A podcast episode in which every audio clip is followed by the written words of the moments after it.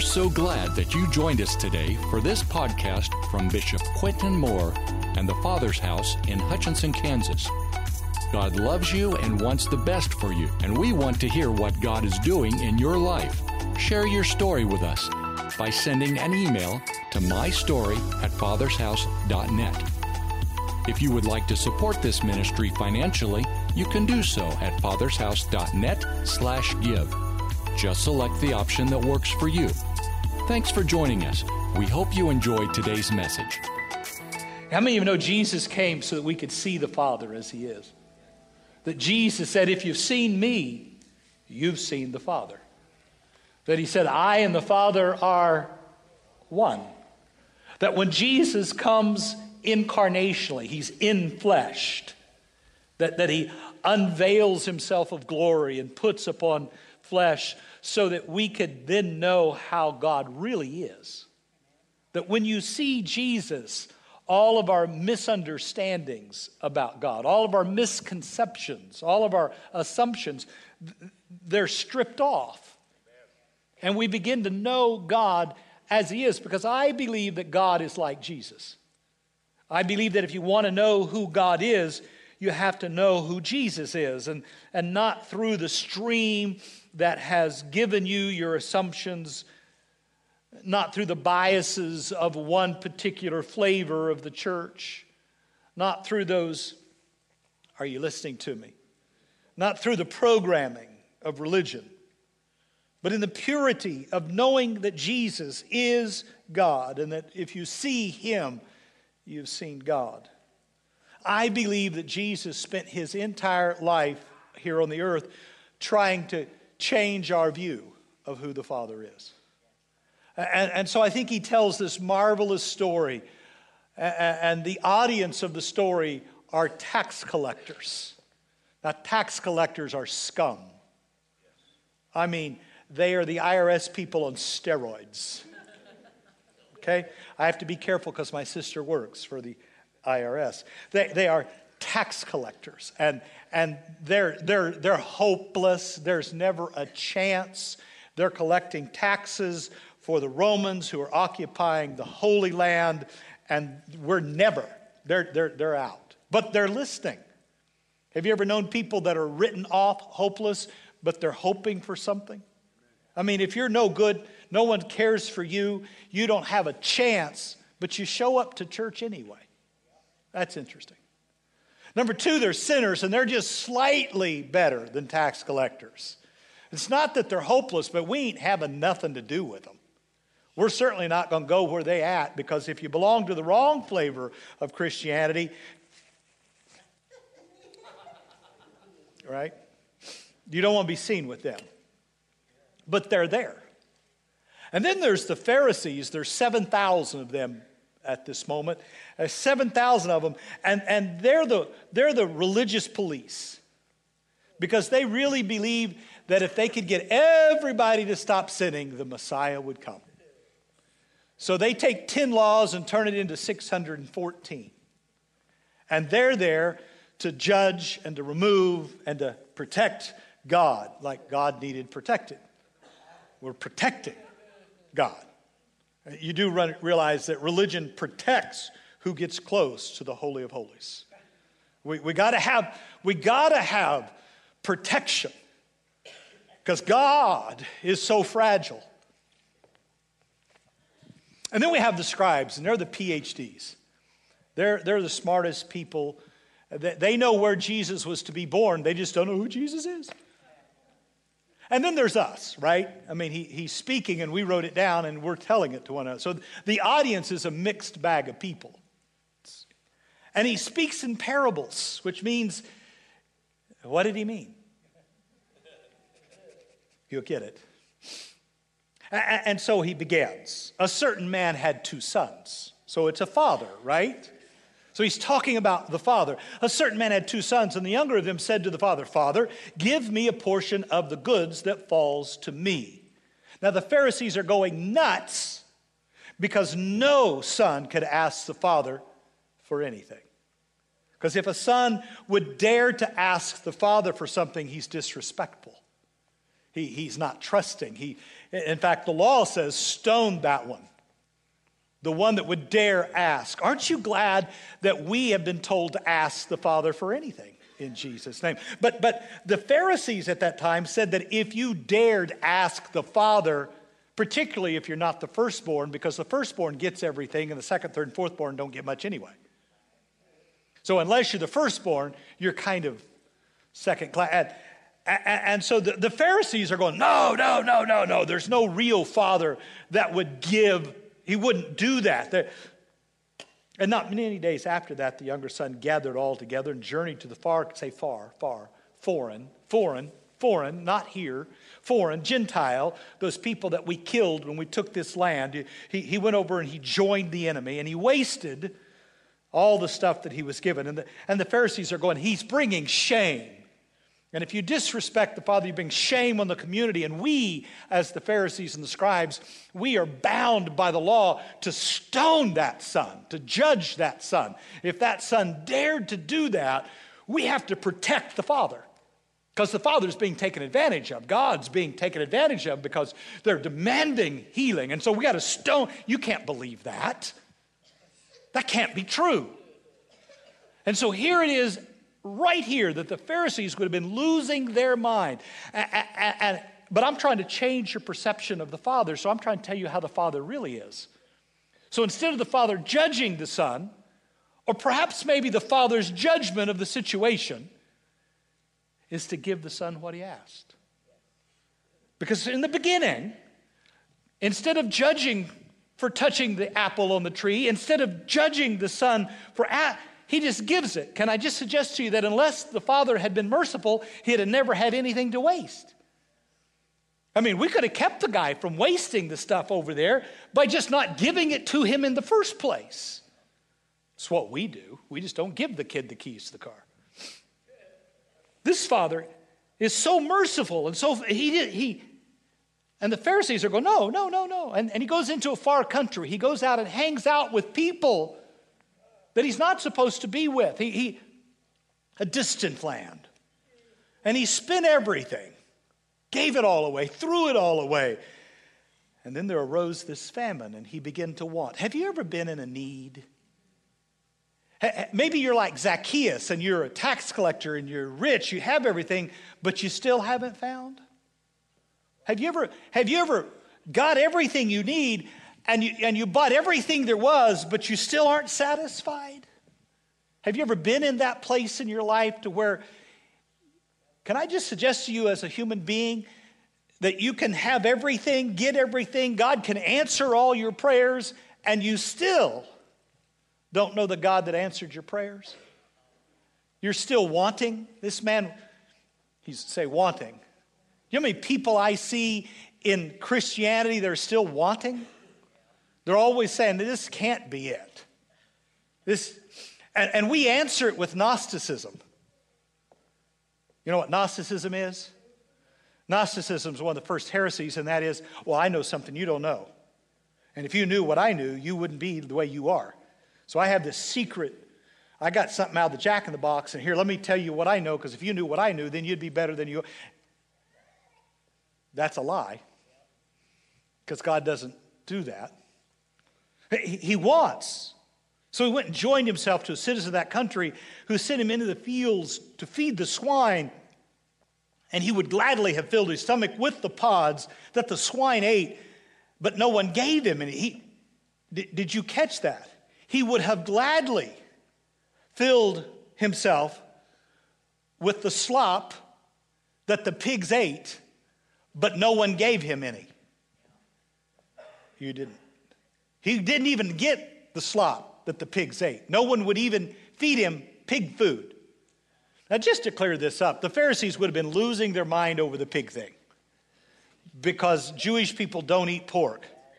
And I just want to say to you, everything's better with bacon. I love bacon.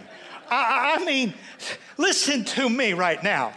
I am so glad I've been post Christ because I could, I, they, they would have stoned me because I would have been sneaking around having bacon because I love bacon. Anybody in here love bacon? Thank God, you're all sinners. Every last one of you, if I, if I evaluate your behavior, you're sinners because you probably smoke, drink, and run with the girls that do. Because, because you see, Pharisees are more concerned about your behavior than your predicament. Are you listening to me? God doesn't care if you eat bacon. He, he, he, doesn't care. He, he's, he's trying to reach your heart. And, and this kid's over there eating bacon. Pharisees are going nuts because he's eating bacon. And the truth of the matter is, he, never mind, I can't go there either. And while I'm picking on the moralism here, because you know, it's easy to, to talk about you know, the sins of smoking, drinking, cussing, swearing, you know, tattoos, earrings. 30 years ago, if you had a tattoo, you couldn't come in. I'll show you mine. I can remember that I took my shirt off. People didn't care I took my shirt off, but they sure tweeted a lot about my tattoo. That, that was a crazy thing. Oh, some of you are going, You what? Yeah, cat's out. So, if we're going to talk about all the stuff that we know is wrong, how about eh, we know it's wrong, right? This is all, so if we're going to send people, if, if we know that's wrong, can I talk to you about what's right but's wrong? All of you people that are, you're working 80 hours a week, but you can't get to your kids' T-ball game. How about you yard Nazis?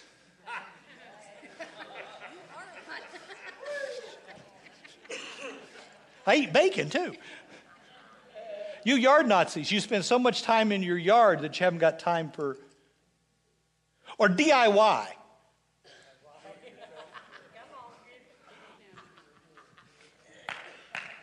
or the final four. I'm just suggesting there's things that's all right, but taken in excess, it'll be wrong in your life. So if we're going to evaluate stuff that we know is wrong, can I talk to you about how you use stuff that you know is right, but it becomes wrong because you misuse it and it takes away. So if we're going to start judging people for bacon, let's just go the whole route. The point is, it's not the point. That's the point, is that's not the point. Are you getting it? The point is, is that Pharisees get stuck here. And the real story is that the son is broke and busted and hungry and he feels unworthy. No one, no one wants to go to where he's at. He's guilty. He's cast out. There's no hope. That, that, that this view of the father leaves that boy in the mess that he made. That this view of God as being judgmental leaves this young man lost, eternally damned, no way out. And Jesus is saying, I'm going to change that image of God. I've come to tell you that's not who the Father is. I've come to tell you that. And then we get that great line He came to Himself, He woke up out of a coma. And, and, and, if you're not careful, you'll become a Puritan right here and you'll think you woke yourself up. That's kind of like you found God. No, you didn't. Something woke you up, but you didn't wake you up. Something woke you up, but you can't take credit for coming out of a coma because you were in a coma. You didn't change your thinking when you were in the coma, you were in the coma. Am, am I making sense here? Religious fundamentals want to take credit like they did something in the coma. You did nothing in the coma. You don't get to brag about. I mean, some of you are saying, well, I believe in miracles, but I haven't had any. You woke up. Biggest miracle is that you.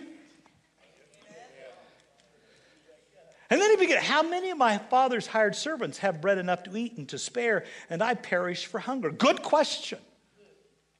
Good question. It, all, of a sudden, he begins to think, wait a minute, my God, my Father, and the Pharisees are going, no, no, no, no, no, no, no. The Father's never going to let you back. Are you getting this? All the Pharisees and scribes are going, there's no way that the Father, he may have given you, but he's not going to give you another chance. He may have, he, he, he did something wrong in giving you the stuff in the first place, and now you've wasted it. There's no way he's going to let you back. Touch your neighbor say, Let's go back. Jesus is changing our perspective of who the Father is. I'm no longer worthy to be called your son. Make me like one of your servants. And so he arose and came to his father. I love this sentence. And when he was still a great way off, the father saw him. The father was looking for his return. Did you know that if you do good to people, someday they'll recognize it even if they don't in the moment?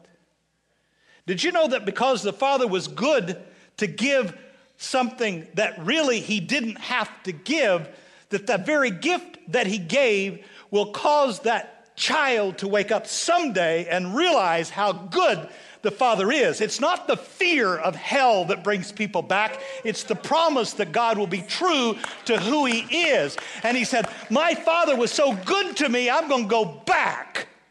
And he rose and went back, and the Father was standing right there. He knew he was coming back. He knows that he's good. And he had compassion, love, pent up, fiery, radical, unending, never changing. And he ran and fell and he kissed him. And the Pharisees are losing their mind. You mean the father is running towards this smelly bacon eater that demanded something before his time? You see the father running I want you to hear me. The Father's running at you this morning. He's running towards you, not away from you. He hasn't got his back turned until you get there and get an audience with him. He is running towards you. The minute that there's any kind of move, he, he's been expecting you to come home. The God of heaven and earth, of creation, the Alpha, the Omega, is a God that gives when he doesn't have to and is waiting to forgive when he needs to and he runs. I want to show you a picture of the Father this morning. He's running at you and not from you. And the Pharisees, what that really means is God never gives up. He's just waiting, standing on the porch, just waiting. The slightest movement, and he's ready pounce, and he kisses him. You know, Jesus was betrayed by a kiss, and the Father redeems by a kiss. Oh, you didn't get it that kiss, that, that he's running towards him, and the son is redeemed. And the Pharisees are going, No, no, no. What? Only if you're a nut like me will you even know this. You see, there was this rule in ancient Judaism that if anything got close to the city, to the boundary, to the, to the to the law, to the rules, to the gate, to the fence that was unclean. You remember how they would shout unclean when the leper? Anything gets close to that, the elders of the city would grab up their pots. They didn't have pots. They, they would grab up their, their clay pots, their glass dishes, and, and they would run towards the gate because if you were a slave or a, you didn't have sandals. So they would run with those pots and then throw them at the feet of the one trying to get in the city because you couldn't walk on glass. And so here's the elders running to protect who comes in. It would be this we'll build a wall. This wall won't be tall so somebody can't climb over. We'll throw glass on the ground so that they can't walk over. And they're running to throw glass to, to stop people from coming. And the father starts running because the father will beat him because mercy will always outrun judgment. And the father starts running. He said, I want to show you something. The crowd may be shouting to kill them and stop them, but Jesus, the Father, will run. Are you listening? Can you see him? And he gets there, and Monty Hall comes out, right? Who's the new Monty Hall? What's his name? What's... Never mind. Let's make a deal. I'll do this if you'll do that. And the scriptures say, but the Father, big but, big but, interrupts our Monty Hall. Let's make a deal.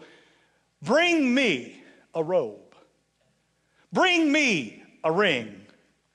Bring me sandals.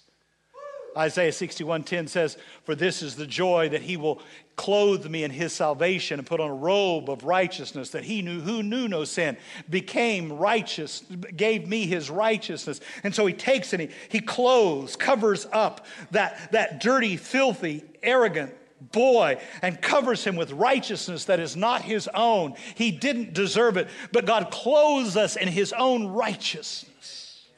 Not because of our behavior because we smell like bacon. You're not getting it.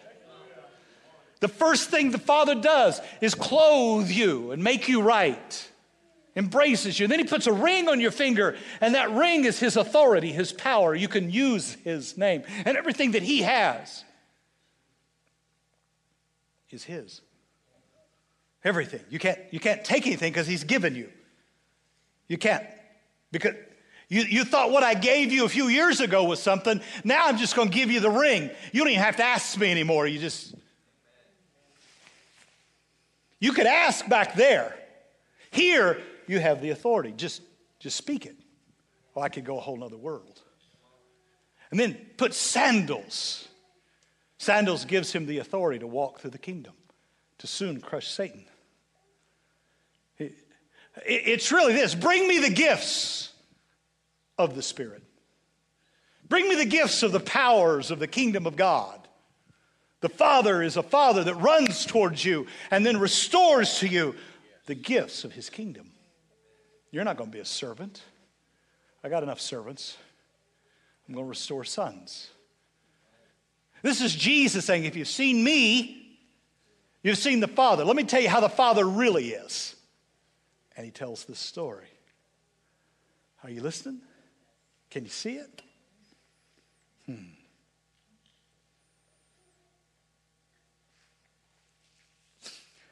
for all of you Bible scholars out there, then he said, Bring me the sacrifice. Just FYI. I don't have time. But FYI. Then he killed the calf. The calf was killed to celebrate. I know, I know. You're, you're going, the calf was killed, the son died to show you the victory. God is not demanding that his son die. And demand that. That would make him evil. He will never be evil. He can redeem you with his nose. He kills himself, lays his life down so that you know he does. It's totally different. If you've seen me, blessed is he whose transgression is forgiven. Forgiven why? Because the Father was looking, the Father was running. You see, we, we are an Eastern people. I'm trying to, what kind of time? We're Eastern people. We're supposed to look at the cross and see God. We're supposed to. And so Paul says, I boast in nothing but the cross. I refuse to boast in my doctrine. I refuse to boast in my ideas, though I have some. But I will boast in Jesus. My, my theology is Jesus. If it doesn't line up with who Jesus is, I have to reread what I read. When I read the book and it doesn't match who Jesus is, I have to go back and reread the book with another lens. Because if I'm reading the book and it doesn't match who Jesus is, then my lens has to be changed by the cross because God will ever be anything other than God. And so when you read over here, you got to come back, you got to get the right, you got to look through the lens of the cross. Greater love had no man than this, that he lay down his life for a friend. John 15, 13. 1 John 3, 16. This is how you know he loves you, that he laid down his life for you. Philippians 2, he emptied himself. He poured himself out. He hung on the cross. He didn't become less than God, but out of God, he poured out. He became weak. He could have called angels to have destroyed his enemy, but instead of doing that, he sacrificed, he gave his own life. And Paul says, his weakness is his strength. His, his reserving, his reservation to kill and to annihilate. See, God doesn't overcome the principalities and the powers of this world with his power. He overcomes it with his weakness and his grace and his mercy. He triumphs by love, not by imperial power. He could have destroyed everyone with a blow of his nose, but he did. Are you listening to me? His judgment is mercy. His judgment is grace. His judgment is I forgive you. So, no wonder, blessed are the poor in spirit. Blessed are the people who empty themselves of themselves. Blessed are the people who choose to turn the other cheek. Blessed are the people that when they revile, they revile not against them. Blessed are the people who love their enemies. Blessed are the people who take up their cross and sacrifice instead of fight. Are you listening to me? The cross is not just a revelation of who he is, it's a revelation of how he lives. He's still living, forgiving, loving. That's what you and I are supposed to be doing, not being captivated by the way the world works. Not, listen, an eye for an eye, everybody's blind.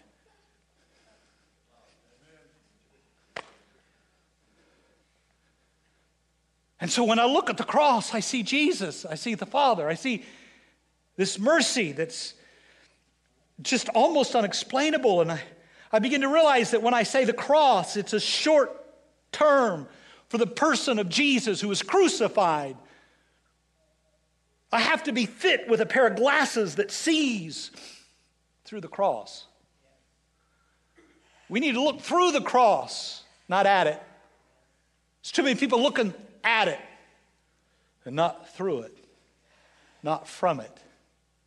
Because until you look from it, until you have that opportunity to pour out your own life for somebody else, for each other, as long as you're trying to protect yourself and get yourself, am I making any sense?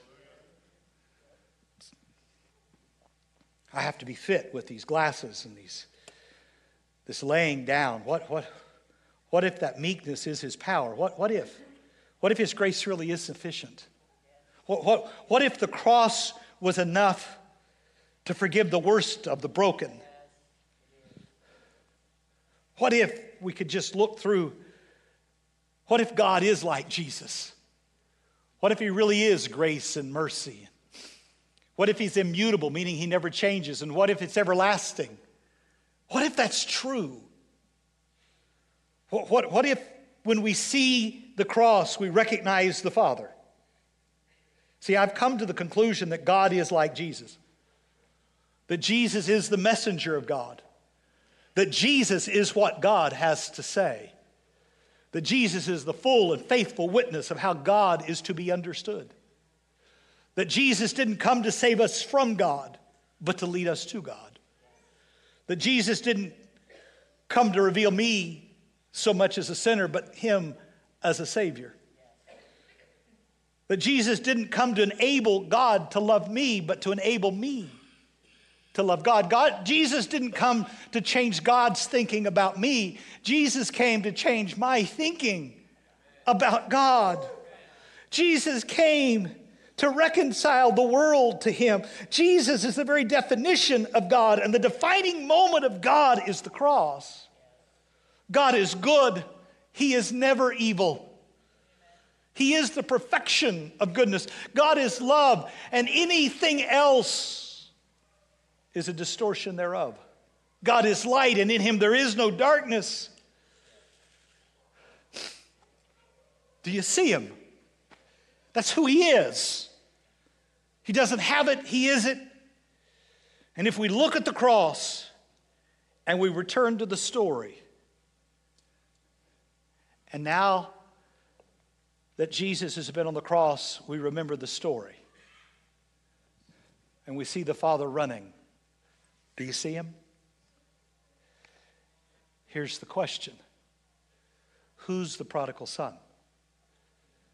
Who's the son that emptied himself of his glory? Who's the son that went to the far country? Who's the son that came into the mire and the pig pens of Gentiles and foreigners? Who's the son that took on the weakness and the brokenness and the outcast, the disregard? Who's where did the son go? He came into your rebellion. He came into your pain. He came the Son left the Father and came to you. You didn't come to your senses. He woke you up. He said, Follow me. Let's go home. He came into your suffering and your pain and you. He, he didn't. See, the Son doesn't wait at home, the Son comes from home. And you see the Son coming to you, waking you up this morning and say, The Father's better than you thought. The Father's not what religion told you. The Father loved you in the beginning and let you have your own way, but He never gave up on your return. The Father gave you your own way, but now I've come and if you've seen me, you've seen the Father. The Father's keeping the home fire burning, but He sent me to, and He wakes us up. Love always comes to wake us up. Do you see it? And the Son says, Come follow me, for I go to my Father. He's my Father and your Father, He's our Father. Let's go home. And now we trust to get up and not be afraid of the judgment of the Father because we're not listening to the rhetoric of misguided theologians. I have nothing to fear of the Father because the Son has taken me home to a Father that's got a robe waiting on me. And now I see the Son returning with many sons. And I see the Father running towards the Son. And I see the Son going to the Father and the Father going to the Son. And I see it on the cross. The and God is bringing me this way, and He's coming to me this way. The Son is returning and the Father is running. Bring me. And the Holy Spirit is bringing, restoring. Oh, you're not.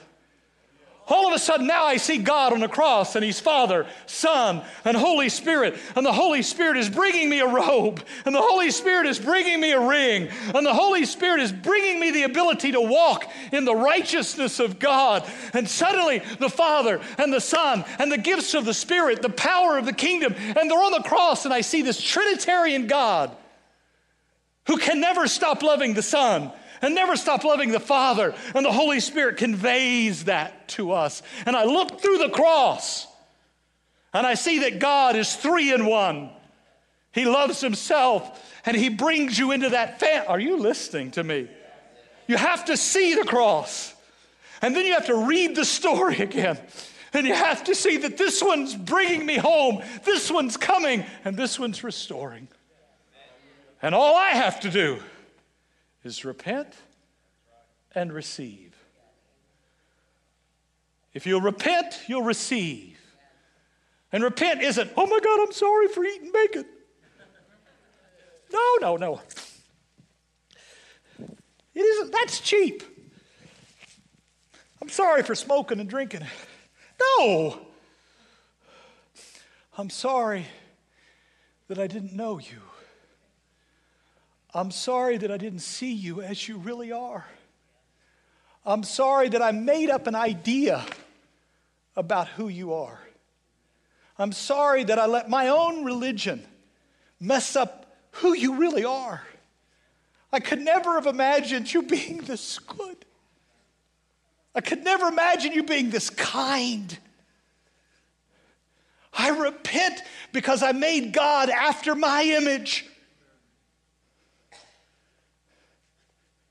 That's what religion does. That's what, that's what most of the church in the world is doing is they're making God up in their own thoughts and in their own image. And can I tell you, God's not like you.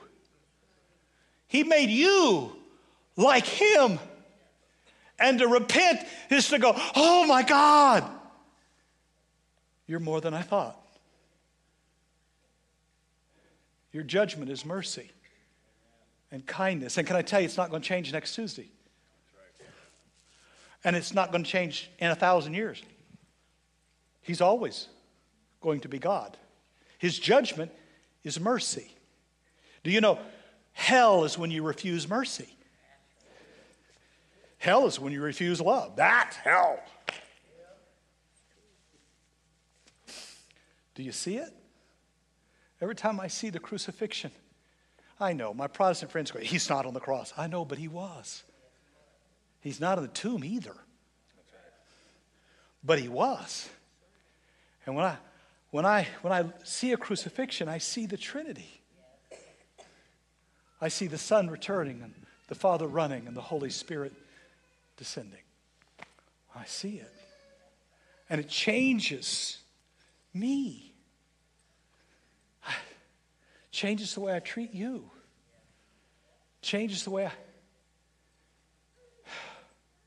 And I, as He laid down His life, you too laid down your life for one another.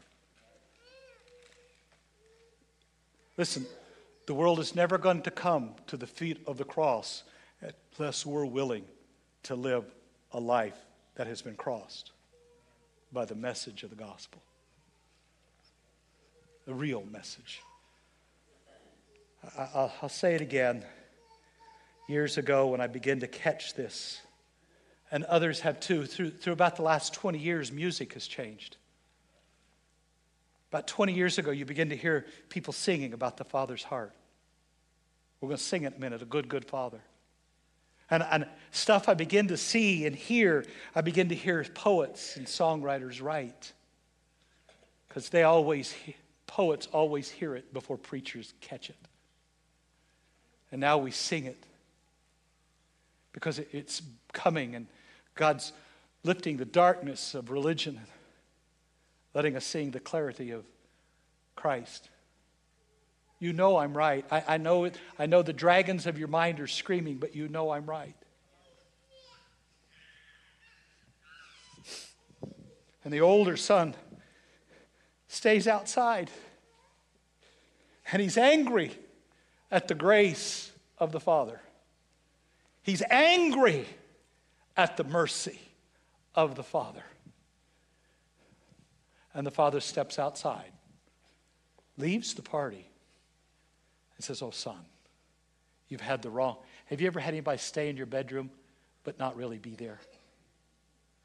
Sat at your table but never were present because they had the wrong mentality of who you are. You see, I promise you today, you're one of the two sons. You're one that needs to return with Jesus, or you're one that has been angry at the grace of God. Either way, you need to step back in the house. Either way. And I'm not sure which one is more difficult to reach. I'm not sure. I'm not real sure which one has the harder choice. But can I tell you something this morning? Break through the veil of religion. It's not a tragedy to rethink everything you've ever thought. It's not a tragedy to let Jesus change your mind. If you've seen me, you've seen the Father. You've seen me,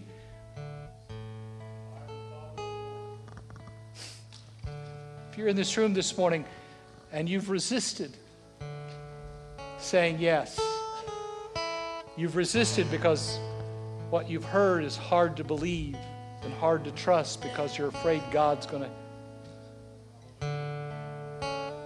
And the Father's not going to do that. He's going to put a rope on you, He's going to restore you. There's some of you that are afraid of the gifts of the Spirit because you think they're weird. And some of us have been weird. But listen, the gifts of the Spirit come to clothe you, to give you a ring to put shoes on your feet, to give the kingdom to you. Just because the church has been silly in its gospel preaching and silly in its gifts and its demonstration, forgive us. Forgive us. Forgive us, but don't let us stop you. We're coming back into the embrace of the Father. I'm pleading with you as we approach Easter. Get the real, get the religionless Christianity.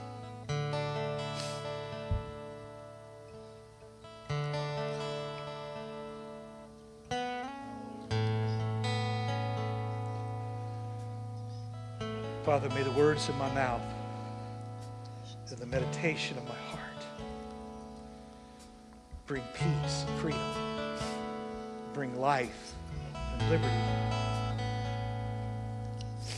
Lord, when, when Peter and Paul preached, it freed people in the hearing of the word.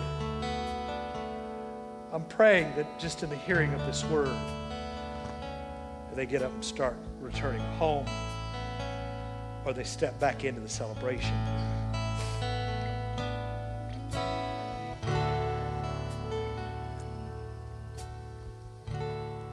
That's the gospel. If it's that good, I think he heals you too. Kids have given up on me. Sorry. You love the Lord, right there in your heart. You can stand. You say, What do I do now? Well, repent, change your mind, and receive the Holy Spirit. Every one of it. For the gift is for you and to your children and to all who are afar, far off. Just stand with me. Thank you for listening to this week's message from the Father's House. We hope you stay connected by following us online at fathershouse.net. You can find us on Facebook, Twitter, and Instagram by using at TFH Hutch.